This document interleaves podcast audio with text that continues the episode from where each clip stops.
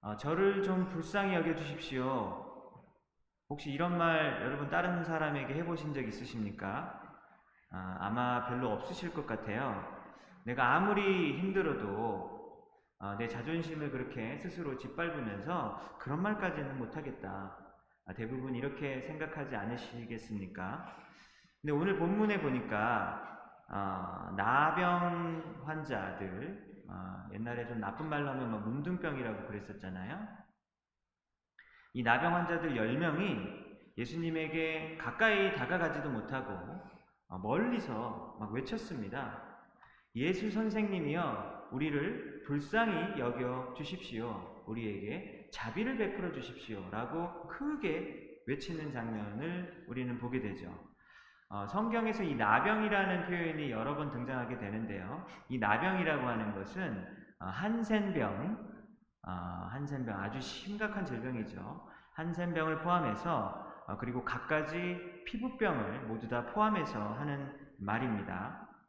어, 한센병은 이 겉으로 드러나는 모습이 너무나도 아주 어, 심각하고 그리고 또 끔찍해서 어, 옛날에는 사람들이 그 모습을 보고 뭐라 그랬냐면 저 사람은 신에게 저주받은 거야. 신에게 형벌받은 거야. 이렇게 이야기를 했다고 합니다. 이 한센병 균이 눈 쪽으로 들어가면요. 눈이 실명이 된대요. 아, 그리고 한센병에 걸리게 되면 이 몸의 이 마지막 부분들 있잖아요. 뭐 손가락이나 아니면 발가락, 아니면 코, 귀가 떨어져 나가는 거예요. 아, 그런데 어, 더 안타까운 거는 그렇게 막 떨어져 나가고 손가락 발가락이 이렇게 잘리는 상황인데도 불구하고 본인이 그 통증을 느끼지 못한다라고 하는 겁니다. 여러분 통증을 느끼지 못한다는 것은 정말 위험한 일이죠. 왜냐면 우리 몸에 통증이 이렇게 있을 때 우리가 아픈지 알 수 있게 되잖아요. 그러니까 우리가 어디가 아프니까 거기를 보호하게 되고 어, 덜 이렇게 거기가 이렇게 부딪히게 하려고 노력하고 더 이렇게 주의하려고 노력을 하는 게 통증의 역할이잖아요. 근데 그 통증이 없어지게 되니까 자기가 아픈데도 거기를 막 쓸 수밖에 없는 거예요. 그러다 보니까 점점 더 그 부분이 더 악화되고 악화되고 그러면서 서서히 죽어가는 이 처참한 질병 이것이 바로 한센병이었다라고 하는 것이죠. 오늘 본문을 보니까 나병 환자들이 10명이나 됩니다. 10명이 왜 이렇게 몰려다녔을까라는 생각을 하게 되죠. 왜 10명이 이렇게 몰려다녔냐면 사람들은 그 나병 환자들의 이런 모습을 보고 어, 너무 무섭다고 생각이 되는 거예요. 아니면 어떤 사람들은 흉측하다라고 생각합니다. 어떤 사람은 무서워하기도 하는 거죠. 더럽다라고 생각하는 사람들도 있었습니다. 그렇다 보니까 이들이 항상 이렇게 떨어져서 사람들과 떨어져서 이렇게 배척받았고 어, 그리고 어, 쫓겨나는 어떤 그런 삶을 살았다라고 하는 것이죠. 심지어 가족들에게도 버림을 받았습니다. 왜냐하면 이 한센병의 어떤 이 전염 이런 원인 이런 것들을 잘 알지 못했거든요. 그러니까 가까이 있으면은 너무 위험하다고 생각하다 보니까 가족들도 같이 못 사는 거죠. 그래서 그들이 생존하는 것 자체가 정말 쉬운 일이 아니었었습니다.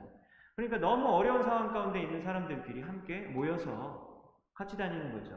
그리고 같이 살았던 겁니다.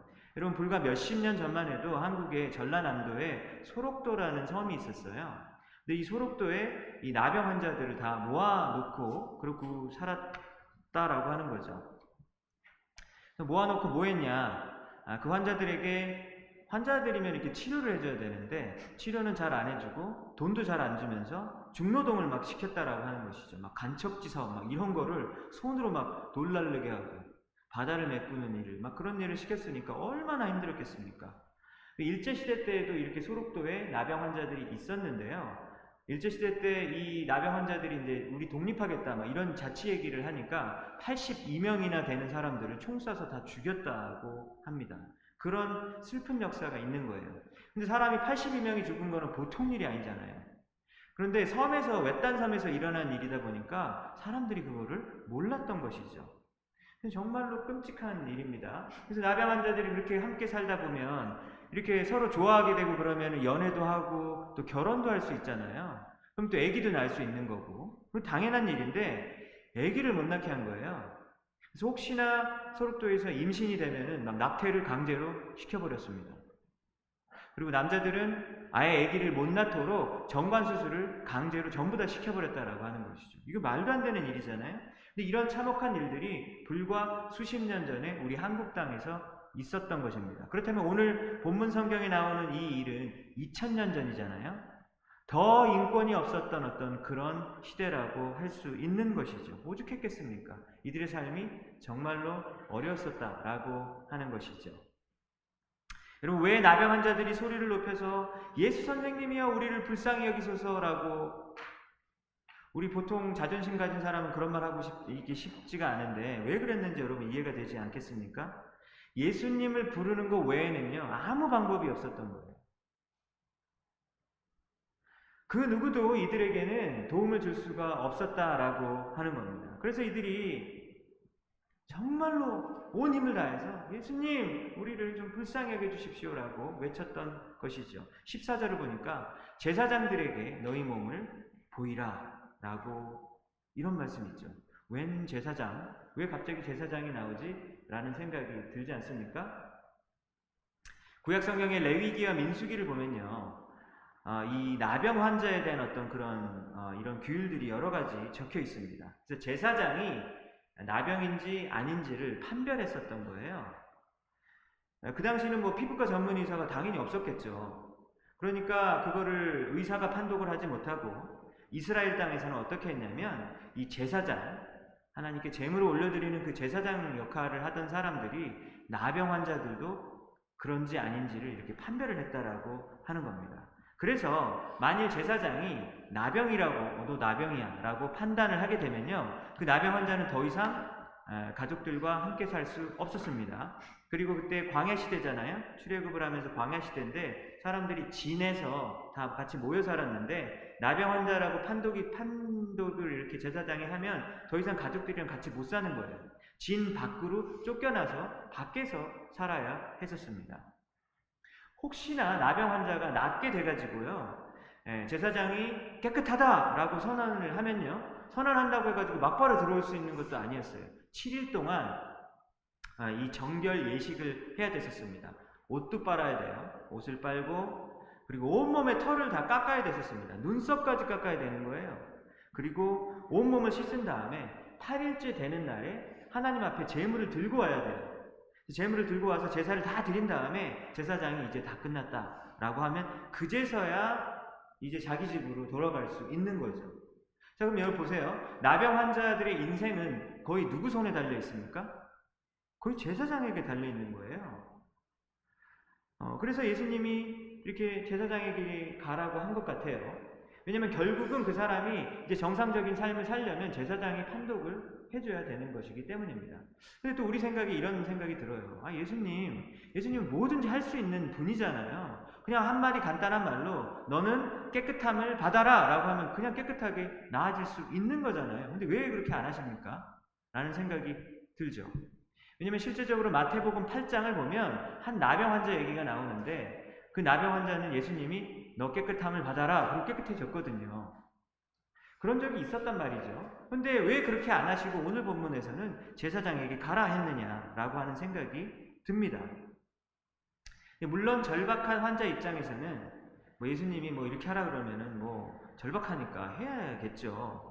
근데 자존심 센 사람 같으면요 예수님이 제사장 가라 그러면 아니 먼저 고쳐주세요라고 했었을 거고 때려쳤을지도 모릅니다. 실제로 때려치려고 한 사람이 성경에 등장해요. 열왕기하 8장을 보면요. 열왕기 5장에 보면 나병에 걸린 시리아 출신 아, 나만 장군이라고 들어보셨나요, 여러분? 나만 장군이라는 사람이 있었습니다. 이 사람은 강력한 나라 시리아에서 군대 장관이었었어요. 근데 이 나만 장군이 어, 소문을 듣고 보니까 선지자 엘리사라는 사람이 이스라엘에 살고 있었다라고 하는 이야기 들었어요. 시리아 그 먼 곳에서 자기 군사들을 끌고 멀리서 이렇게 여행을 옵니다. 왜냐면 엘리사 선지자가 기도해주면 낫는다라는 소문을 들었던 거죠. 그래서 멀리서 이렇게 여행을 해갖고 오니까 어, 드디어 이제 엘리사 이 집 앞에 딱 도착했단 말이죠. 근데 엘리사가 그런데 나보지도 않는 거예요. 그리고 사람 시켜가지고 요단강 가서 일곱 번 씻으라 그래 라고 그 말만 뜻하니 정하는, 전하는 겁니다. 그러니까 나만 장군이 입장에서 어때요? 나를 감히 이런 대우를 해? 너무 이제 화가 나는 거죠. 물론 이제 엘리사가 이제 하나님의 사람이잖아요. 하나님의 사람이면 뭐 세상 권력에 이렇게 아부하지 않고 사람 눈치 안 보는 거, 뭐 그래야 되겠다라는 생각은 있지만 이건 해도 좀 너무하지 않나? 라는 생각이 들 정도인 거예요. 사실 나만 장군은 기대했었어요. 먼 여행을 왔다가 이렇게 엘리사 집 앞에 가면 엘리사가 나와가지고 자기가 막 하나님의 이름을 부르면서 그 아픈 데에다가 손을 대고 안수기도 해줄 거라고 기대했다. 라고 성경이 쓰였거든요. 근데 그렇게 해주지 않고 요단강 가라고 그렇게 하니까 나만 장군이 너무 화가 난 거예요. 야, 시리아에는 강이 없어? 시리아에는 요단강보다 더 좋은 강들이 있어. 그럼 거기 가서 씻으라고 그러지. 왜 여기 나까지 와가지고 여기까지 와가지고 나를 이런 대우를 해 하면서 진짜 화를 내면서 그냥 돌아가려고 그랬던 거예요. 그럼 그런 장면이 열왕기하 5장에 나오게 됩니다. 근데 오늘 본문에 나온 10명의 나병 환자는요. 나만 장군만큼 뭐 어떤 사회적 지위가 있었던 사람들로 보여지지는 않아요. 근데 그랬지만 예수님이 이렇게 바로 고쳐주지 않고 제사장에게 가라. 제사장들은 예루살렘에 있을 텐데요. 성전이 예루살렘에 있으니까. 그 먼 길을 가라. 라고 하면 이게 사실은 굉장히 당황, 당황스러운 일인 거죠. 왜냐하면 어차피 제사장한테 가도 어, 들을 얘기는 똑같잖아요. 지금 아직 안 나왔는데 제사장에 가봤자 뭐 합니까? 치료를 받은 다음에 만나야 될 사람이 제사장이잖아요. 치료받기 전에 제사장에게 가봤자 들을 소리는 뻔한 겁니다. 그러니까 어찌 보면 안갈 수도 있는데 오늘 본문을 보니까 10명이 다 갔다라고 하는 거예요. 그래서 이걸 보면은 이 사람들이 어, 최소한 예수님의 말씀을 신뢰했나 보다라고 하는 생각을 할 수 있고요. 아니면 진짜 절박했나 보다라고 하는 어떤 이런 생각을 또 해볼 수 있습니다. 진짜 지푸라기라도 잡고 싶었나 보다. 네, 그런 생각이 들어요. 들어요. 근데 여러분 어떤 일이 벌어졌습니까?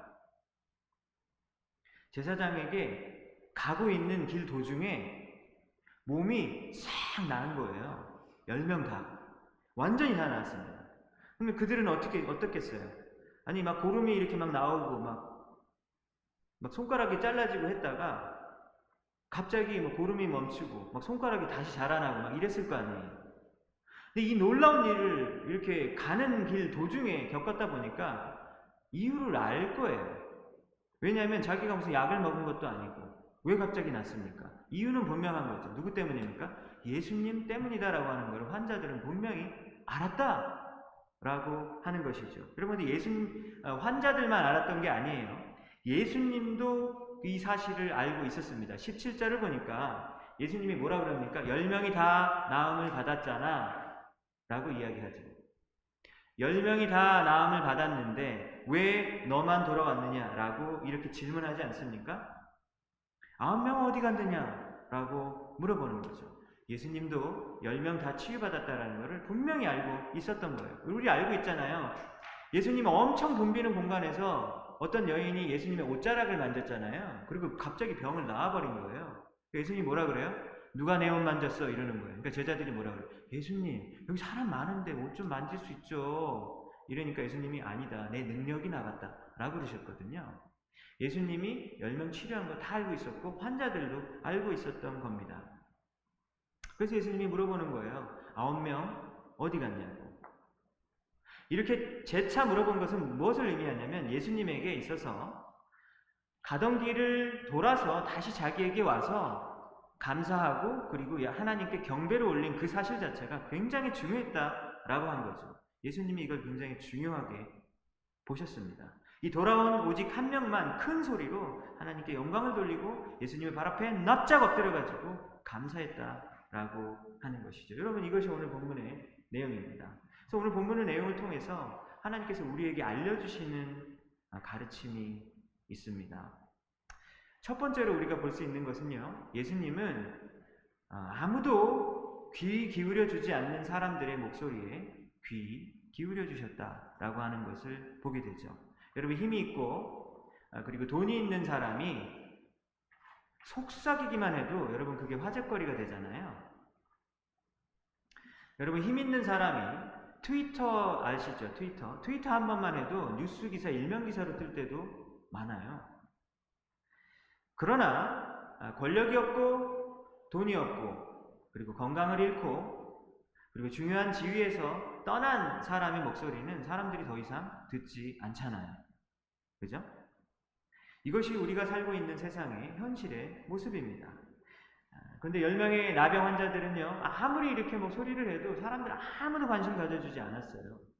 근데 오늘 본문을 보니까 그 멀리서 그렇게 애타면서 부르는 10명의 나병 환자들의 목소리를 예수님이 들어주시죠.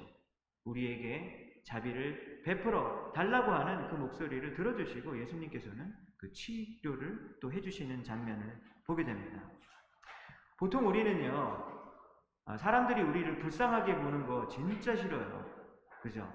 우리는 값싼 동정 받고 싶지 않습니다. 근데 이들이 먼저 주님에게 우리 좀 불쌍하게 여겨달라고 그러잖아요. 얼마나 어려웠으면 그랬을까?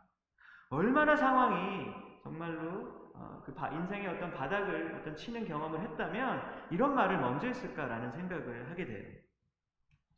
제가 작년에 사업하시는 분을 한 분 만났어요.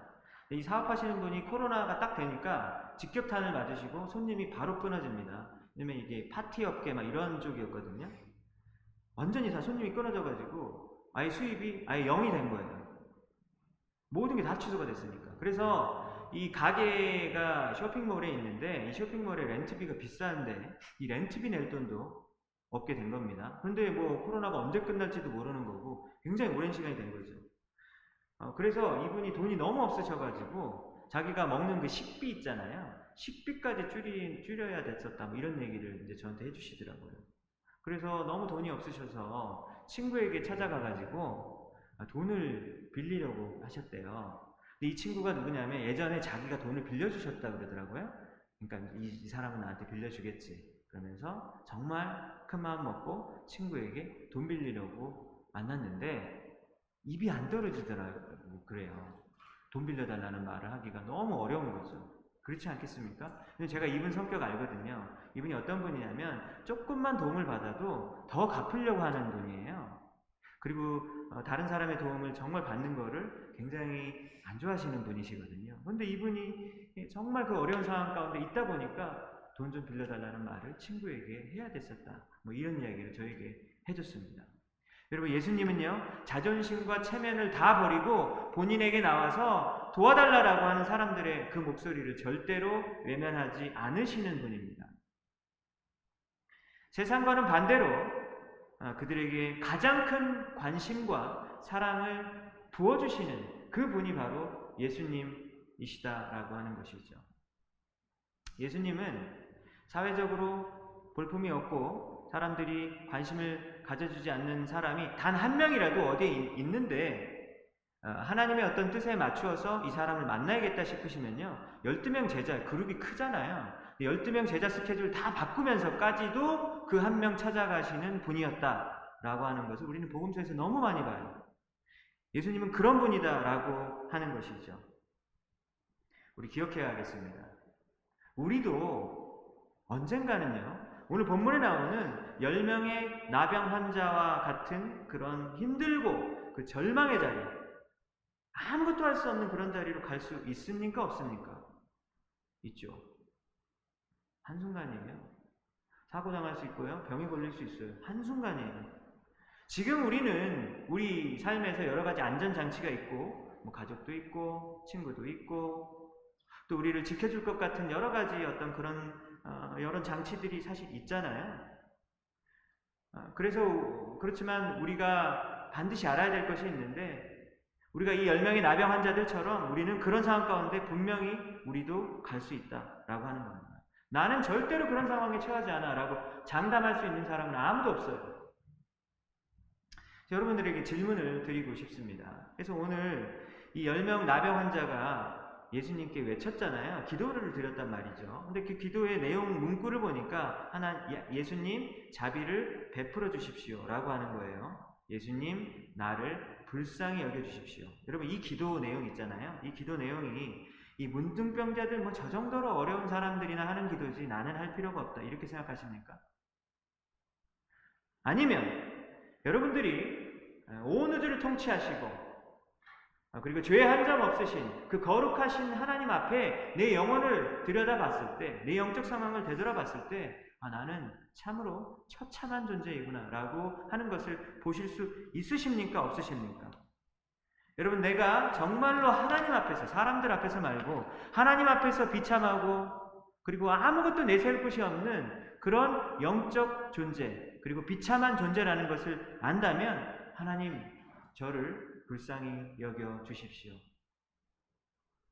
하나님, 제 인생 가운데 자비를 좀 베풀어 주십시오라고 간절히 기도를 올리는 여러분들이 되셔야 합니다. 여러분, 이것은요, 여러분들 보고 자학하라는 소리가 아니죠. 이거는 자학하는 소리가 아니라 우리의 정확한 현실의 영적 주소입니다. 우리의 객관적인 현실 판단을 하면 우리는 사실 그런 결론을 내릴 수밖에 없어요. 하나님 앞에서. 우리 하나님 앞에서 추하고 추한 죄인이고 정말 도저히 우리 인생 가운데서 소망이 없는 자들이다라고 하는 것이죠. 여러분 그런데 이 사실을 아는 사람만이 감사가 나올 수 있어요. 자기가 얼마나 깊은 그 절벽에 그 떨어져 가지고 계곡 깊은 곳에 있는 것을 아는 사람만이 자기가 얼마나 구원을 받고 높은 자리로 오게 되었는지를 아는 것이죠. 아니 나는 좀 괜찮은 사람이야.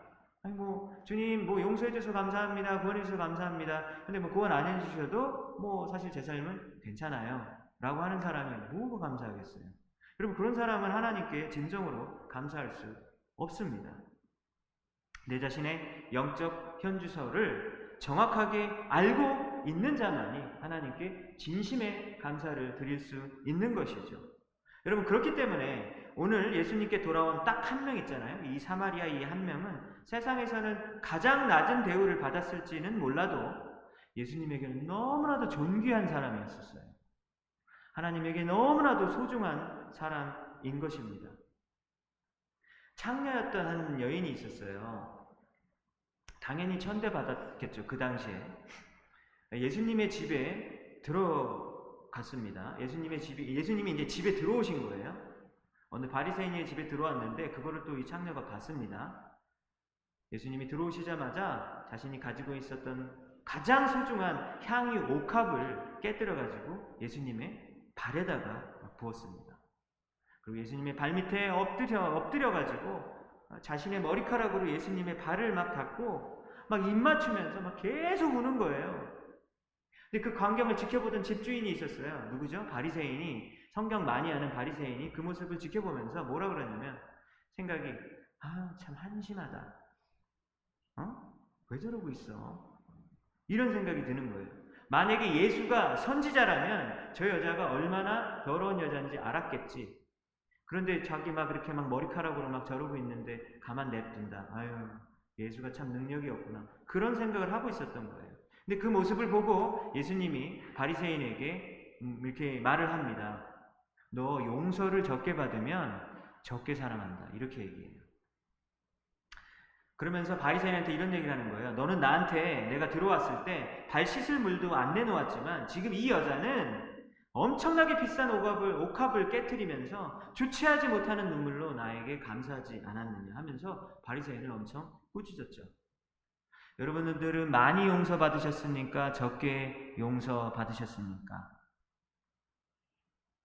여러분들의 고백 가운데서 하나님, 저는 용서를 정말 많은 많이 받은 사람입니다. 라고 만약에 여러분들이 고백하신다면요. 여러분 그런 사람만이 예수님을 많이 사랑할 수 있는 것이죠. 왜냐면 많이 용서 받았으니까 아, 나 같은 죄인 살려주신 거 너무 감사하다라고 고백할 수 있는 것이죠. 그래서 오늘 본문에서 사실 정말로 우리가 부러워해야 될 한 사람, 아, 그리고 우리의 영적인 어떤 그런 존경해야 될 만한 어떤 그런 사람이 한 명 나오는데요. 그 사람이 누구냐면 이 돌아온 나병 환자 사마리아 사람입니다. 이 사람이 예수님의 은혜가 얼마나 큰지를 특별하게 알고 있었던 사람이었기 때문입니다. 그래서 오늘은 추수감사주의잖아요. 내 존재 자체가 참으로 비참하고 아, 그리고 내 존재 자체가 내 인생 자체가 사실은 참 텅 비어 있다. 그리고 황량하다 라는 것을 아는 사람만이 예수님의 사랑에 감사할 수 있습니다. 상황 갈 때 꺾지 않으시고 그리고 꺼져가는 등불을 꺼지 끄지 않으시는 분 이게 이사야서에 나온 말씀이거든요. 아, 갈대가 이렇게 꺾, 거의 꺾여갔어요. 막 상했거든요. 근데 그, 그거를 그냥 확 마지막으로 봐가지고 막 꺾어버리지 않으세요. 이제 등불이 거의 막 꺼져가는데 그거를 후 불어가지고 꺼지 끄지 않는 분이 있다라고 하는 거예요. 여러분 그분이 누구십니까? 예수님이죠. 근데 이, 이 성경 구절에서 우리가 알아야 될 거는 하나님 제가 바로 그 상한 갈대입니다. 하나님 제가 바로 그 꺼져가는 등불입니다. 이거를 아는 사람이 바로 예수님께 진정으로 감사할 수 있는 자이죠. 여러분 이러한 감사할 수 있는 축복이 여러분들에게 임하시길 바랍니다. 오늘 말씀을 통해서도 우리 또 한 가지를 우리 마지막으로 한 가지를 살펴보겠습니다. 근데 왜 10명 중 한 명만 돌아왔을까? 이런 생각을 해봤으면 좋겠어요. 왜 우리는 감사를 잘 하지 못하는 것일까? 14절을 보니까요. 10명 모두 다 제사장에게 가고 있었잖아요. 어, 그러면은 어, 제사장에게 가고 있었습니다. 나머지 9명은 예수님에게 이렇게 돌아오지 않고 어디로 가고 있었을까요? 어, 여기 본문에 나오진 않지만 아, 제사장에게 가는 그 길을 계속 갔을 것 같아요.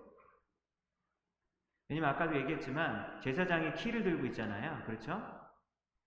계속 갔을 것 같습니다.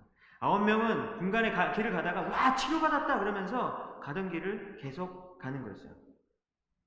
제사장이 판독을 빨리 해줘야지 정상적인 생활로 빨리 돌아갈 수 있기 때문인 것이죠. 얼마나 부러웠겠어요. 남들이 다 가는 곳 우리는 늘 나병 때문에 가지 못했었잖아요. 사람들을 만나면 뭐 대화도 하고 싶고 뭐 이런데 사람들이 다 나를 더럽게 생각하고 추하다고 생각하니까 인격적인 대우를 받아본 적이 없기 때문에 정말 정상적인 삶을 사는 게 너무나도 마음속에서 큰 소원이었다라고 하는 것이죠. 그래서 너무 기뻤을 거예요. 근데 이, 이 치료를 해주는 것이 바로 누구냐? 그리고 내 인생을 정상적인 삶으로 돌릴 수 있는 자는 누구냐? 여기서 질문이 나오는 거예요. 예수님이냐? 아니면 제사장이냐? 이 두 가지 중에서 어떻게 판단하느냐에 따라서 길이 갈라지는 것을 보게 됩니다. 여러분 예수님께 돌아온다라는 거는요 제사장에게 가다가 다시 돌아서 원상태로 돌아오는 거예요. 그런데 나머지 아홉 명 어떻게 갑니까? 제사장에게 가다가 그냥 계속 쭉 가는 겁니다. 그래서 예수님께 돌아온다라는 거는요 제사장에게는 멀어지는 그런 길이죠. 1분 1초라도 빨리 판정받고 가족에게 막 돌아와서 자랑도 하고 싶고 막 이게 당연한 사람의 마음일 텐데 말입니다. 왜 돌아가냐는 거예요. 그러면은 조금이라도 내가 더 나병 환자의 삶을 더 살아야 되는 거잖아요. 저는 2000년 5월 1일에 제대했습니다. 군대 갔다 제대했는데 동두천에서 이제 제가 탱크 부대에 있었어요. 아, 미군 부대 탱크 부대에 있었는데 거기서 이제 수색병을 제가 했었습니다. 근데 제가 이 2년 2개월이었었거든요, 그때는. 2년 2개월 동안 군 생활을 하는데, 군 생활을 되돌아보면 생각하고 싶지 않아요. 왜냐면 너무 고통스러운 일이 많았어요. 왜냐면 제가 미군 부대에서 이 카투사로 있었기 때문에 그 비율이 10%거든요. 나머지 9명이 이제 미군들이에요. 그러니까 우리가 극소수예요. 네, 그렇기 때문에 비록 한국 땅에 살고 있지만 우리는 굉장히 적은 숫자였기 때문에 차별을 굉장히 많이 당했었어요. 뭐 영어도 잘 못하고 뭐 군사 일도 잘 모르고 뭐 이러다 보니까 차별을 많이 받았었습니다. 그래서 정말 제대하는 날짜만 저는 손꼽아 기다렸었어요. 저는 아직도 기억이 나요. 2000년 5월 1일. 몇 년 전이죠? 21년 전이잖아요. 2000년 5월 1일. 그때 개나리가 활짝 폈었어요. 동두천에. 벚꽃도 활짝 폈었어요. 그리고 제 얼굴도 활짝 폈었어요. 제대하니까. 너무 기뻐서. 그래서 동두천역에서 기차를 타고 의정부를 갔다가 의정부에서 전철 타고 집에 가면 되거든요. 동두천역에서 제가 기차를 타고 가는 그, 그 발걸음이 너무 가볍고 제가 너무 기쁜 거예요. 근데 제가 만약에 동두천역에서 이제 기차를 타고 이제 의정부를 가고 있는데 갑자기 생각이 나는 거예요. 아, 지금 제대를 내가 지금 하는데 감사하다는 말을 내가 하사관님에게 우리 하사관이 배정돼 있었는데 그 하사관님에게 내가 감사하다는 말을 내가 못했다라는 생각이 나가지고 제가 되도록 갈수 있어요 없어요? 들어갈 수 있습니까 없습니까? 안 들어가요.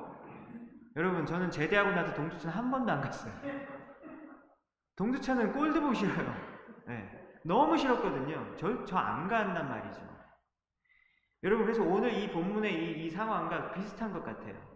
나병 환자 나머지 아홉 명도 분명히 비슷한 마음이었을 것 같아요. 지금 1분 1초라도 이 나병 때문에 내가 피눈물 흘린 거, 이 삶에서 내가 돌아가고 싶다. 이 지긋지긋한 생활 청산하고 싶다. 이런 마음 아니었겠습니까? 그래서 이게 마음을 장악하고 있기 때문에 예수님에게 돌아갈 수 없는 거죠. 여러분들도 아, 오늘 본문에 나오는 이 나병 환자들처럼 어떤 삶의 어떤 목표 뭐 이런 게 있으실 것 같아요. 어떤 사람은 우리 학생들 같은 경우는 막 지금 요즘 경제적으로 너무 어려운데 막 취업하고 싶다 막 이런 생각이 들 수 있고요.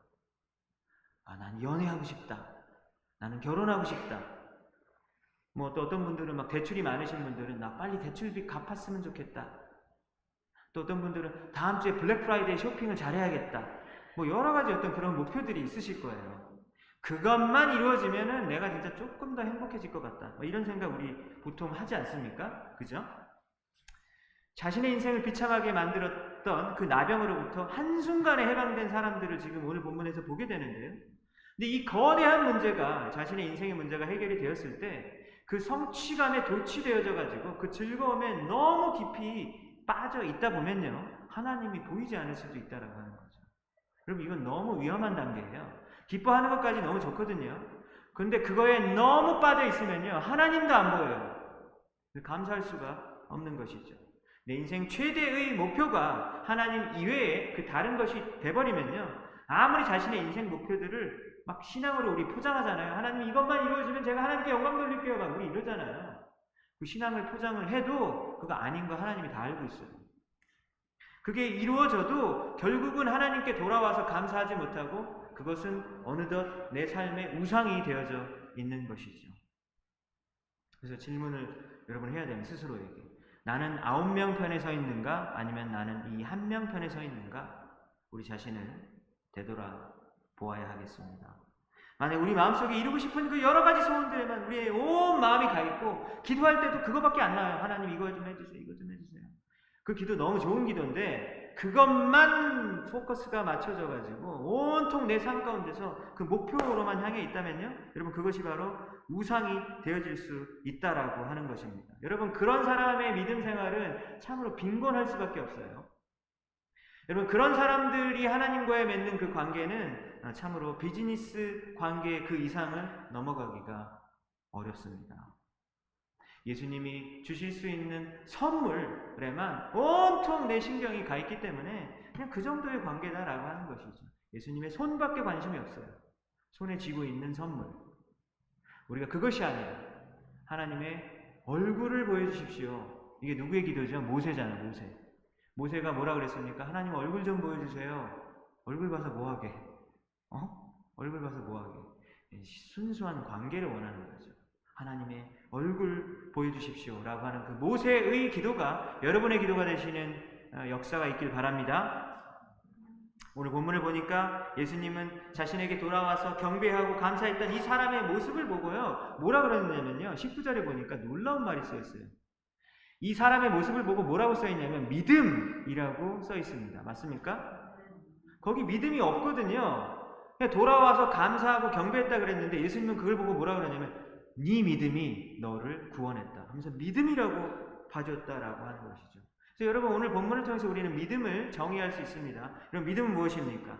내 인생을 바꿔줄 것 같은 제사장에게 가지 않고 돌아서서 예수님에게 가까이 와서 경배하고 그리고 하나님께 감사를 드리는 거 여러분 이것이 믿음입니다.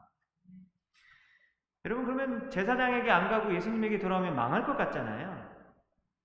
왜냐면 내 그 인생의 정상적인 삶의 열쇠는 제사장이 갖고 있는데 망할 것 같잖아요. 근데 아니에요. 19절을 보십시오. 엎드려 있는 사마리아 사람에게 예수님이 뭐라 그래요? 일어나 가라 그러잖아요. Rise and go 이래요. 엎드려 있지 말고 이제 일어나 가라. 네가 갈 길을 가라 그래요. 이 부분을 보고 어떤 분은 뭐 가서 전도해라 이렇게 해석하는데 저는 그거 아닌 것 같아요. 제 생각에 이제 일어나서 너도 제사장한테 가.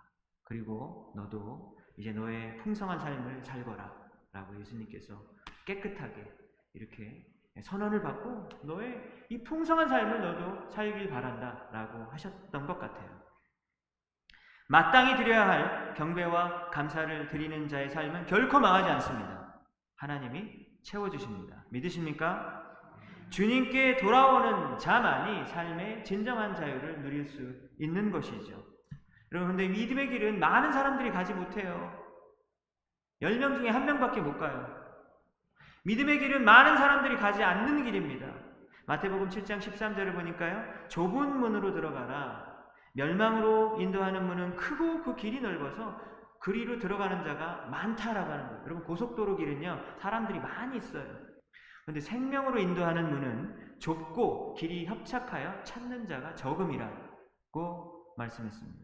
여러분들은 어느 길로 가고 싶으십니까?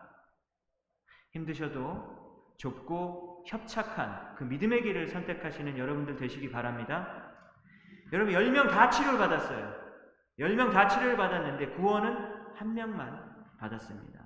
하나님께 경배드리고 감사하여 구원을 받으시고 그 구원을 누리시는 여러분들 모두가 되시기를 주님의 이름으로 축원합니다.